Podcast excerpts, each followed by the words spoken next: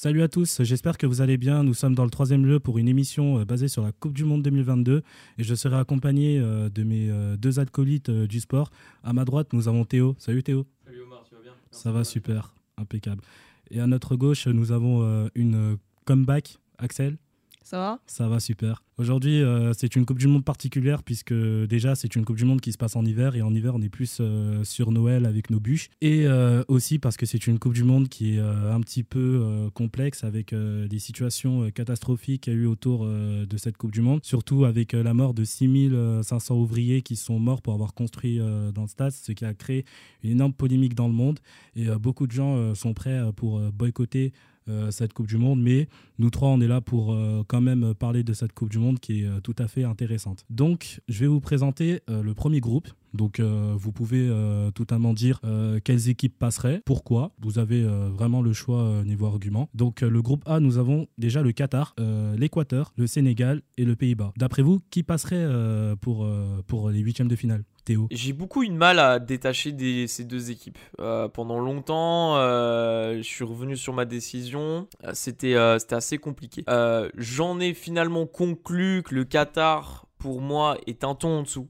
parce que collectivement, individuellement, c'est moins fort. Alors après, faut pas sous-estimer non plus le pays hôte, qui peut créer une surprise devant son public, mais je pense qu'il parle, pardon, de un peu plus loin. À défaut par contre du Pays-Bas, qui pour moi, je les mets premiers de ce groupe. Je pense qu'ils finiront premiers du groupe A, euh, parce qu'ils font vraiment figure de favoris. Euh, c'est une équipe vraiment qui monte en puissance déjà depuis quelques années, hein, les Pays-Bas, euh, notamment déjà dans le, dès l'Euro 2020. pour moi, si l'Euro n'avait pas été décalé d'un an, c'était vraiment pour moi les grands grands favoris. cette équipe des Pays-Bas était vraiment forte défensivement à tous les postes. Des milieux de terrain, De Jong était, qui était au sommet. offensivement aussi, c'était très très bien. Euh, il y a moins de blessures. Euh, normalement, tout le monde est là.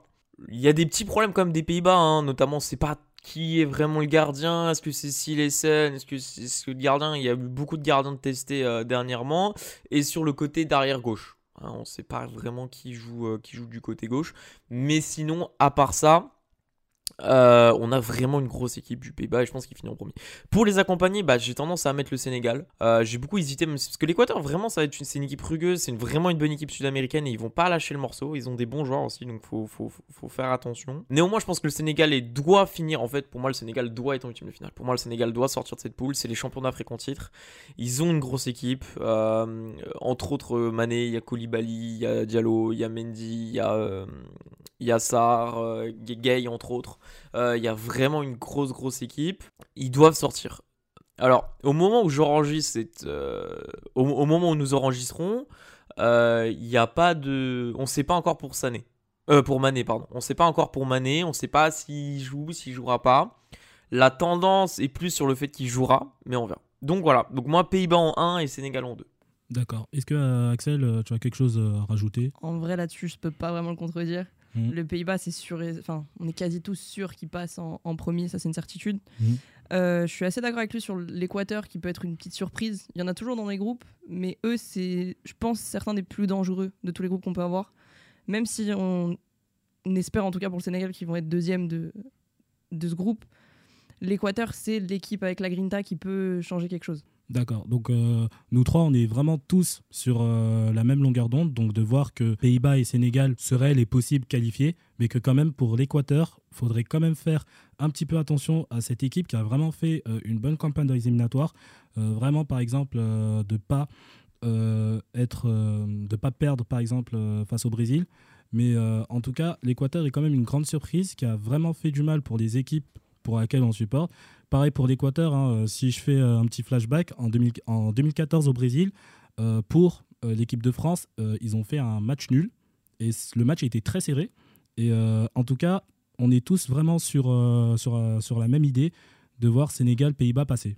En tout cas, Sénégal-Pays-Bas, c'est les possibles qualifiés du groupe A. cette fois-ci, dans le groupe B, on va retrouver l'Angleterre, l'Iran, les États-Unis et les Pays de Galles. Axel, tu, as un avis sur ce groupe? Bon, bah déjà, euh, je pense qu'on est tous d'accord pour dire que l'Angleterre, euh, elle va finir première de ce groupe avec l'effectif qu'ils ont. L'euro, ils sortent d'un euro qui était quand même pas très favorable pour eux. Très favorable, même si. Ça a fini mal en finale, mais bon. très favorable, même si c'est vrai qu'on aimerait voir l'Angleterre. C'est voilà, ils ont ils ont pas eu de chance, ils sont tombés face à un gardien incroyable, mais ça voilà, c'est encore un autre débat. Mm. et après, je, je pense personnellement les Pays de Galles. Les Pays de Galles, ça a toujours été l'équipe qui avait beaucoup de force dans, dans leur manière de jouer, d'attaquer, de, de défendre. De... Mm. Toute l'équipe, elle est assez soudée, donc je les vois pas aller très loin dans la compétition, mais en tout cas, avec le groupe qu'ils ont, les USA, c'est clairement pas un grand adversaire, on va pas se mentir. Mm. Si ça avait été l'équipe féminine qui est déjà plus forte, je dis pas, mais en l'occurrence, les hommes sont à un moins bon niveau. Mm. Et c'est un peu la surprise aussi, je trouve, de, de cette Coupe du Monde des USA. Et l'Iran, après, l'Iran, euh, quand même, malgré qu'ils sont une équipe euh, considérée comme direct l'outsider euh, du groupe B, c'est quand même ça, ça a été la même idée en 2018 et pourtant ils ont quand même fait trois bons matchs, que ce soit contre le Portugal, Espagne et Maroc. déjà parce qu'ils ont gagné 1-0 contre l'Espagne et je pense que ça a été un résultat que personne ne s'attendait dans les pronostics et que pour moi je dirais peut-être voilà l'Iran ils ne passeront pas mais pareil, il euh, faudrait quand même faire attention euh, à l'Iran. Euh, alors, à défaut de vous, moi, je ne mettrai pas le Pays de Galles. vous, je trouve en fait le Pays de Galles, je les trouve vraiment surcotés. Alors, même si Gareth Bale à Los Angeles, c'est pas si dégueu du peu que j'entends, néanmoins, je trouve le Galles vraiment faible.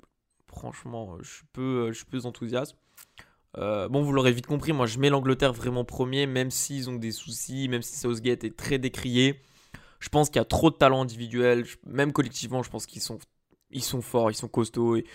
J'ai du mal à j'ai du mal à voir l'Iran qui plus est en plus avec leur euh, avec gros problèmes euh, des euh, avec gros problèmes extra sportifs est-ce que vraiment ils auront la tête à la Coupe du Monde? Est-ce qu'ils auront tous leurs joueurs? Bon c'est un peu ça le problème. Moi pour accompagner l'Angleterre en huitième de finale moi j'ai envie de mettre les États-Unis. Franchement c'est une équipe que j'ai beaucoup aimé hein, en Concacaf. Ils ont vraiment fait des matchs intéressants. C'est une jeune équipe des États-Unis. Donc ça sera quasi pour tous euh, leur première Coupe du Monde, c'est même sûr. Euh, mais euh, franchement, c'est une bonne équipe et je pense qu'ils peuvent un peu créer la surprise du beau jeu. Et j'ai tendance à penser que le Pays de Galles sera un poil juste, même si Gareth Bale peut, parce qu'il a un talent hors du commun, peut faire la différence, mais je pense que néanmoins, c'est assez juste. donc l'Angleterre et les États-Unis en 1 et en 2. D'accord. Bon, moi personnellement, je, de mon côté, dans le groupe B, bien sûr, l'Angleterre, il passe sans, façon. Mais pour le deuxième, c'est vrai que ça se joue plus euh, entre les trois, parce que vraiment, euh, les États-Unis, ils ont une équipe, euh, comme tu avais dit Théo, une équipe qui sont très jeunes, vraiment des pépites comme Christian Pulisic, Weston McKenzie, qui ont vraiment un bon niveau de jeu. Mais euh, tout de même, euh, le Pays de Galles pourrait quand même euh, faire. Je dis pas que forcément les, les Pays de Galles pourraient gagner sans, sans problème États-Unis et Iran. Mais je veux dire que pour les matchs, ça va être très très très compliqué pendant 90 minutes, qu'il y aura toujours du jeu des deux côtés.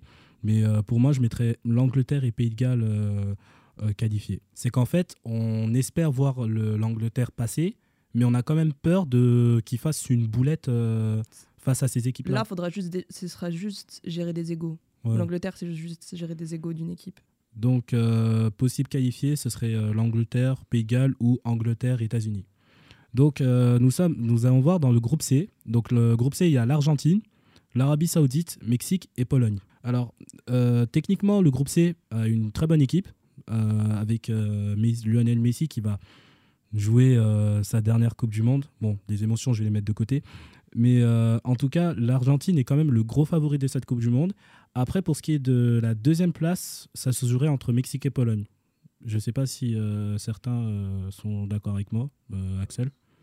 Ouais, c'est pour moi c'est l'un des groupes les plus, je dirais pas dangereux, mais les plus qui a le plus de variété de jeux à proposer. Mmh l'Argentine, c'est une des favorites de la Coupe du Monde. Donc, effectivement, si on se base sur l'Argentine, qui est une des équipes les plus fortes mondialement, mmh. qui a gagné sa Copa, euh, sa Copa América, moi, personnellement, j'ai jamais été très fan du jeu de l'Argentine en Copa. Mmh. Parce que, encore une fois, la Copa, c'est on la Copa, on sait ce que c'est. C'est euh, souvent Argentine-Brésil. Mais c'est vrai que là, on a, on, a, on a Messi qui va jouer sa dernière Coupe du Monde. Donc, on voit ce qu'il fait avec le Paris Saint-Germain. Donc, il va être motivé. Est-ce que ça va motiver toute une équipe? Je pense aussi.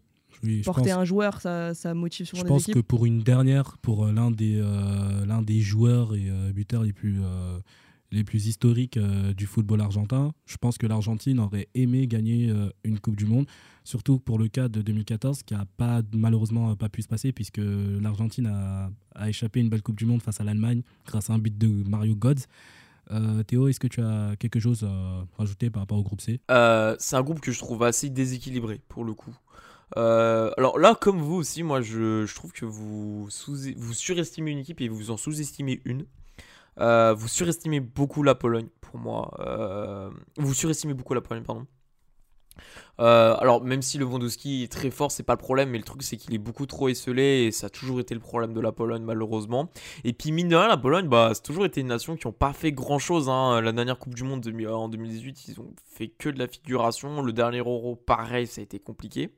Euh, donc vraiment, il n'y a pas trop d'ambition dans le jeu, donc vraiment, je vois pas la Pologne sortir. L'Arabie Saoudite, vraiment, par contre, je pense que c'est un ton en dessous. Euh, je pense même, euh, c'est une des équipes les plus faibles de ce mondial pour moi.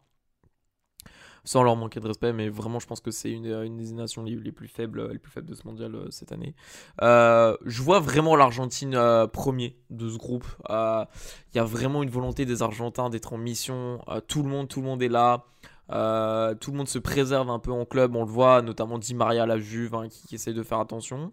Euh, donc s'il n'y a pas de blessure, tout le monde est là, tout le monde est opérationnel. C'est une équipe qui arrive vraiment en forme euh, et qui sent qu'ils sont laissés pousser des ailes après leur victoire en Copa América. Euh, donc vraiment l'Argentine premier. Et moi pour les Argentins c'est le Mexique. Hein. Franchement, je, j'avoue, je suis un peu étonné que vous les mettiez pas en huitième de finale parce que vraiment le Mexique, c'est euh, euh, pour moi vraiment c'est une grande, une grande équipe. ça a toujours une bonne équipe nationale le Mexique. Toujours chaque compétition, les mecs ils ont joué à fond. malheureusement ils s'arrêtent souvent en huitième parce que bah, souvent ils ont pas de chance. Hein. Souvent ils tombent souvent contre un très très gros en huitième. Mais pour moi le Mexique ira en huitième. Euh, il ira euh, derrière l'Argentine. Je pense qu'ils n'ont pas le niveau non plus pour embêter l'Argentine, mais ils ont largement le niveau, par exemple, pour arriver au bout euh, du, de la Pologne sans trop de problèmes. Ouais, mais l'Argentine, c'est pas débat. On sait qu'elle finit premier. Enfin, on sait qu'elle finit premier ce groupe.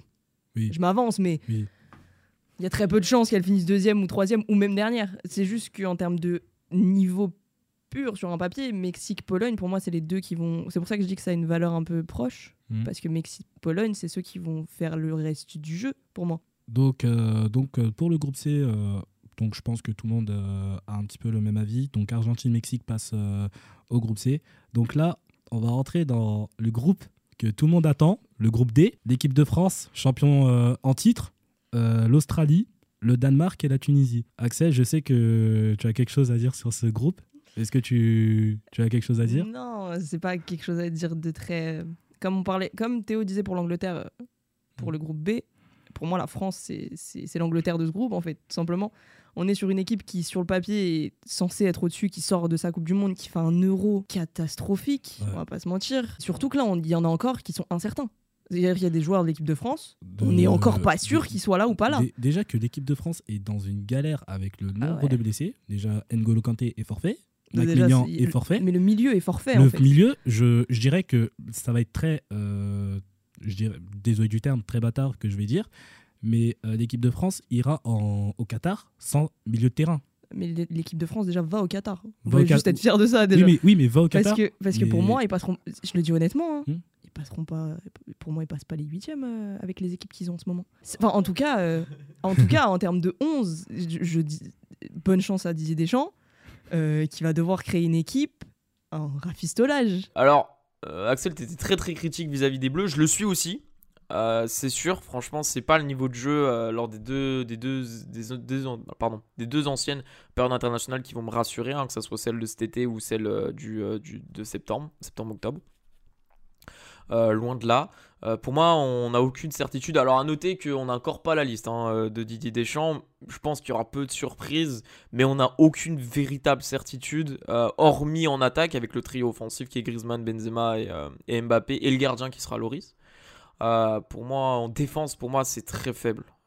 Je suis très inquiet de l'état de forme. Tu peux avoir un, un Varane ou un Kimpembe qui, qui, est un peu décriant avec le PSG, ou même un, un Lucas Hernandez, un joueur que j'aime beaucoup, mais mais des fois son physique laisse, euh, laisse à désirer.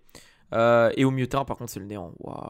là, on part sur du principe que Pogba et Kanté seront pas là pour cause de blessures. Et s'ils sont pas là, ça va être très très compliqué. J'ai même si tu vois Meni, Cavavinga, au Real, ok, il y a une sorte de cohésion. Euh, il a testé Fofana qui, était intéressant, mais euh, Gendouzi aussi. Mais euh, franchement, y y a, c'est qui le créateur là-dedans Honnêtement, il n'y a pas de créateur. Donc, comment tu fais le lien entre, entre milieu et attaque En fait, tout simplement, comment tu touches tes attaquants? C'est-à-dire qu'il faut que tes attaquants décrochent énormément. Griezmann le fait déjà beaucoup. Benzema aussi est capable de le faire, mais mais à quel titre euh, On l'a vu aussi euh, le milieu terrain. Alors ouais, ça en densité physique, t'es bon. Hein, ça pour le coup, il euh, n'y a pas de problème là-dessus. Tu seras, tu seras opérationnel pour aller à la baston.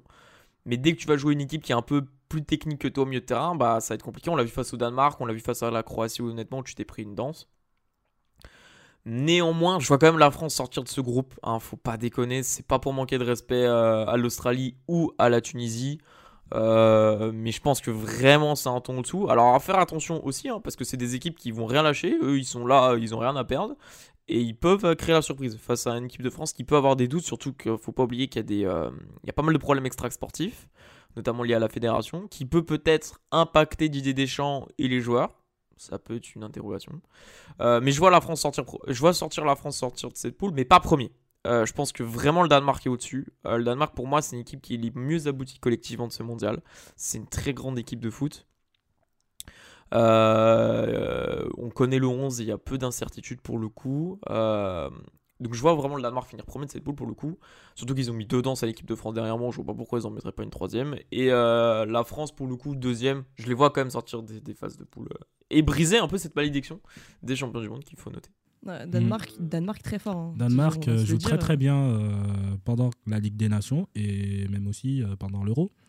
Puis même mentalement, le Danemark, ils, ont un mental maintenant, c'est plus une mm. équipe, c'est des monstres. Mm. Mais c'est pour ça, pour moi, je te dis, la France, pour moi, elle a beaucoup de chances de pas passer. Déjà, si on est dans les spéculations, tout ça, il y a, y a la malédiction de la Coupe du Monde, on la connaît tous. On gagne pas une Coupe du Monde après en avoir gagné une, c'est comme ça. Mm. c'est voilà. on l'a vu avec l'Allemagne là, qui n'a pas passé les phases de, de poule la dernière fois. Euh, L'Italie. Dans la dernière Coupe du Monde. Donc, c'est des choses sur lesquelles on, on s'attend à peu près à ce que ça se passe comme ça.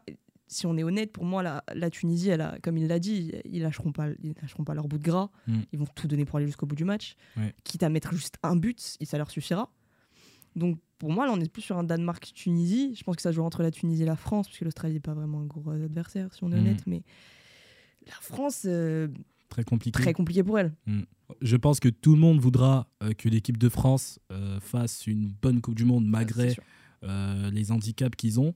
Mais pour ma part, je dirais que l'équipe de France sera, fera peut-être un début plutôt pas mal, mais pour les deux derniers matchs, ça sera difficile parce que le choix, c'est pas facile.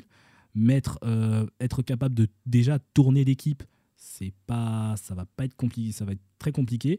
Euh, vraiment, par exemple, avec la, si euh, l'équipe de France euh, continue avec un 3-5-2 ou encore essaye de changer de disposition avant la Coupe du Monde, déjà aussi le fait de s'adapter à un changement de, tactique, c'est déjà compliqué. Donc l'équipe de France pourrait, pour, pour le bien, je pourrais bien mettre la France deuxième, mais pas plus que ça.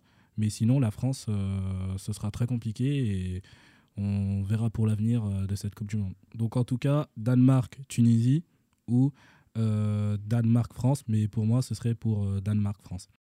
Alors, le groupe E, ça, c'est considéré comme le groupe de la mort. L'Espagne, donc champion du monde 2010. Costa Rica, une équipe qui a vraiment fait une bonne surprise en Coupe du Monde 2014. L'Allemagne, champion du monde 2018. Et le Japon, une des équipes les plus, les plus fortes d'Asie. Alors, le groupe E, on sent la logique venir dire que ce sera Espagne et Allemagne qui passent. Mais, Comme, mais comme, tu, comme elle prédit bien, il y a un mais.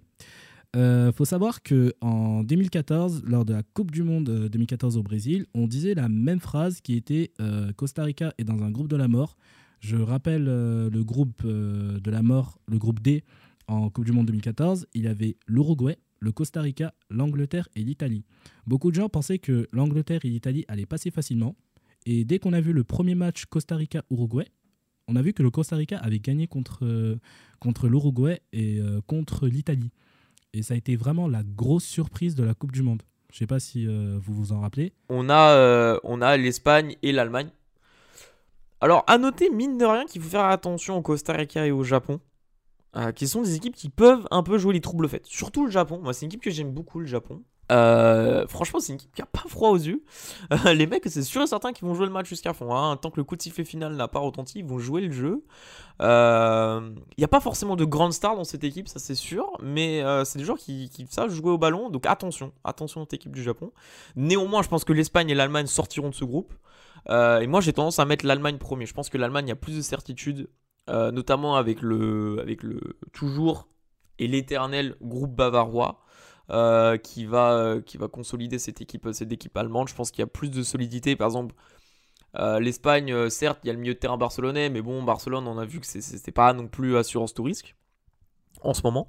donc je vois quand même l'Allemagne sortir de cette phase de poule et vraiment limite envoyer un message. Je pense que l'Allemagne peut vraiment faire une belle phase de poule et sortir premier.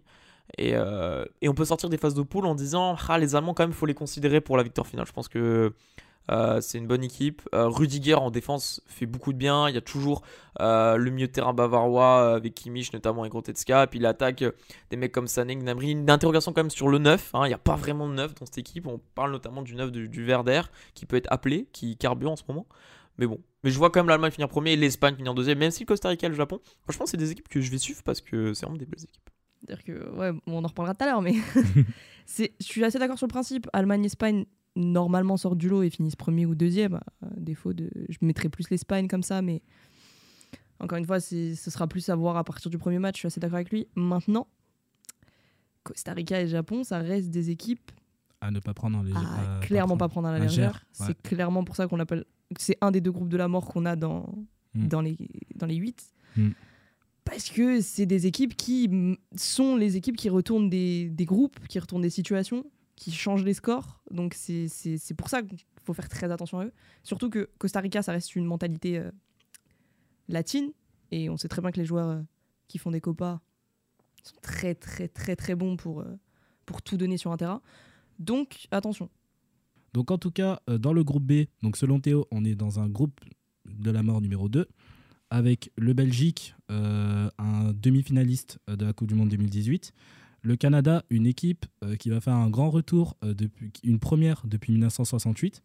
Le Maroc, euh, l'une des bonnes équipes d'Afrique. Et puis du côté de la Croatie, un finaliste de la Coupe du Monde. Donc techniquement, ça reste sur le tableau. Donc Belgique-Croatie passe. Je ne sais pas qui je mettrai en ordre parce que c'est quand même très compliqué.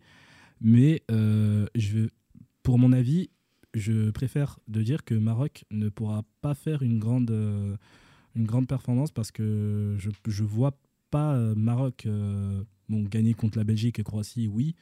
Mais par exemple, pour le Canada, je sens la surprise du Canada avec euh, Alfonso Davis, Jonathan David, qui, ont, qui dans leurs championnats respectifs, ont de bonnes perfs.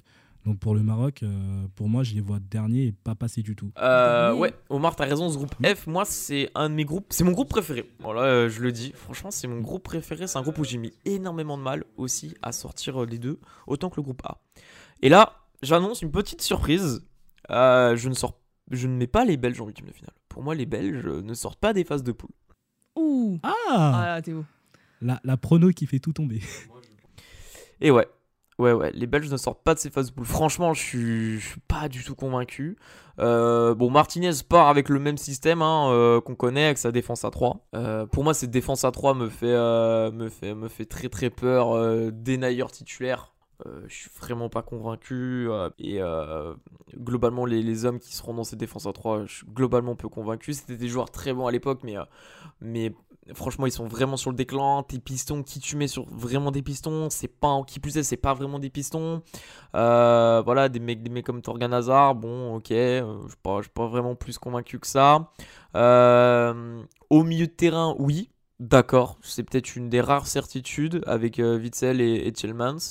Et Courtois dans les buts, c'est vrai, bien évidemment, mais Courtois est vraiment trop seul. Mais le milieu de terrain, est-ce que vraiment il y a une complémentarité? Et puis, dès qu'on voit qu'il y, a une densité au milieu de terrain, un milieu de terrain ne serait-ce un peu plus fort, euh, ils prennent l'eau. Puis offensivement, bah, pour moi, t'as que De Bruyne quoi, qui, qui qui survole un peu. Hazard, bah, les supporters madrilènes vont pas me donner tort sur le fait que c'est compliqué. Puis Lukaku, mine de rien aussi, hein. Lukaku c'est compliqué, blessé avec l'Inter, toujours. On sait pas s'il sera la Coupe du Monde. Donc il va arriver plus ou moins en méforme. Franchement, c'est compliqué hein. depuis son transfert à plus de 100 patates à Chelsea. Euh, franchement, c'est compliqué pour Lukaku. Donc vraiment, non, franchement, moi les Belges, pour moi, il n'y a... a pas grand chose de rassurant.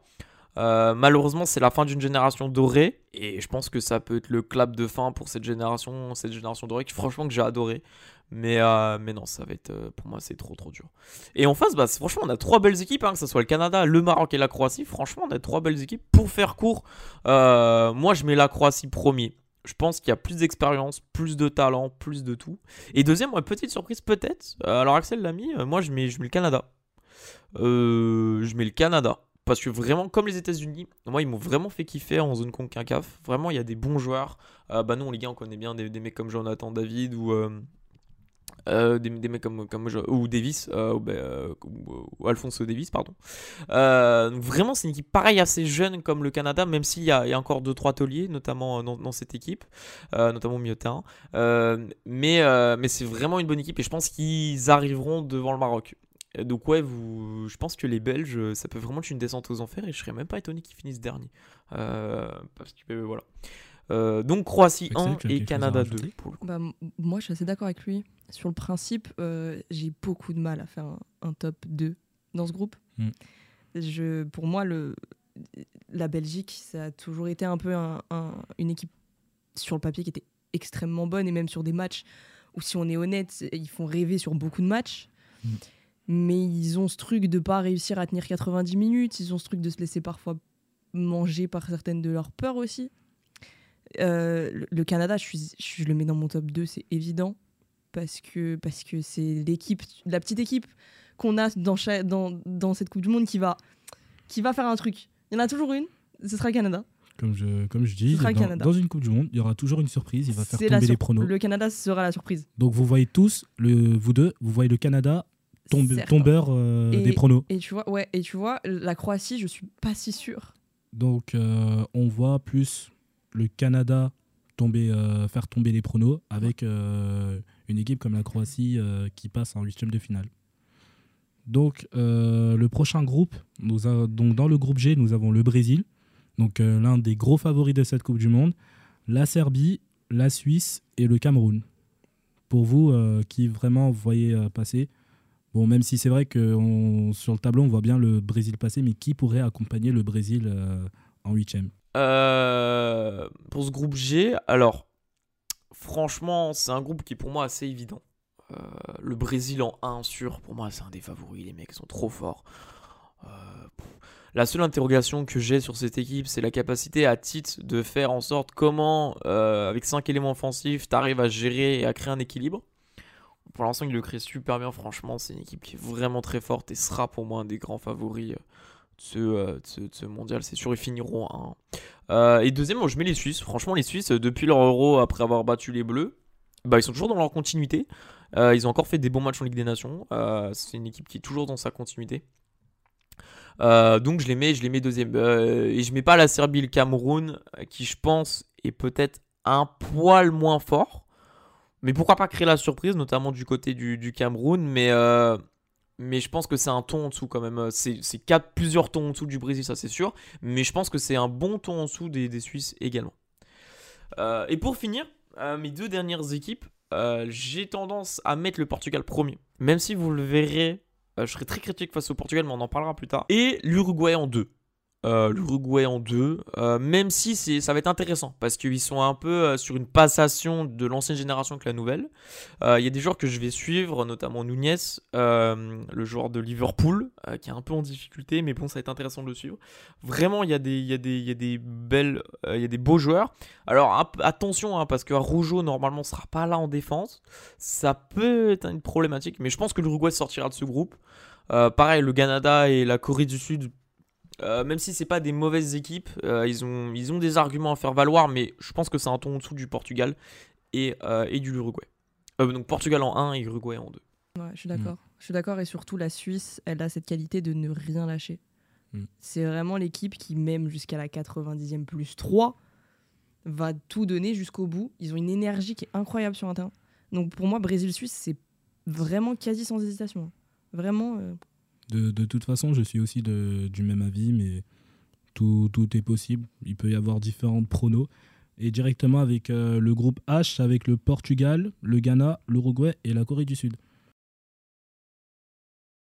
Quelqu'un veut commencer? Axel? Ah, moi, là, je vais pas être objectif. je vous rappelle que. Non. Ouais, Portugal premier, mais parce que, vas-y, si je suis objectif, je le mets deuxième. Mhm. Mais non, très honnêtement, je mets l'Uruguay première, je pense. Mhm. Sans réelle hésitation, si je suis honnête, l'Uruguay, elle a. Elle a, de bonne... elle a de bons joueurs, elle a une équipe assez solide, donc euh, pourquoi pas. Mais le Portugal, je le mets deuxième aussi. Hein, je vois très mal la Corée du Sud essayer de rivaliser avec, en tout cas, l'Uruguay ou Portugal. Mm. Surtout que le Portugal, en ce moment, ils font des bons matchs. Hein. Euh, vraiment, euh, j'étais très honnêtement, pour avoir vu la continuité d'une équipe, j'aime bien ce qu'ils proposent en ce moment. Je trouve qu'on a une équipe qui, bah, qui tourne, malheureusement ou heureusement, je sais pas selon les supporters, mais qui tourne un peu moins autour de Cristiano Ronaldo, qui est à la base bah, l'attaquant phare comme Messi avec l'Argentine. Et c'est justement ça qui fait la force du Portugal aussi. Mm. C'est de pas toujours se fixer sur un joueur en attaque, donc, Uruguay-Portugal pour moi. Donc, nous avons euh, tous nos euh, qualifiés euh, de chaque groupe et nous se retrouvons bientôt pour la phase finale.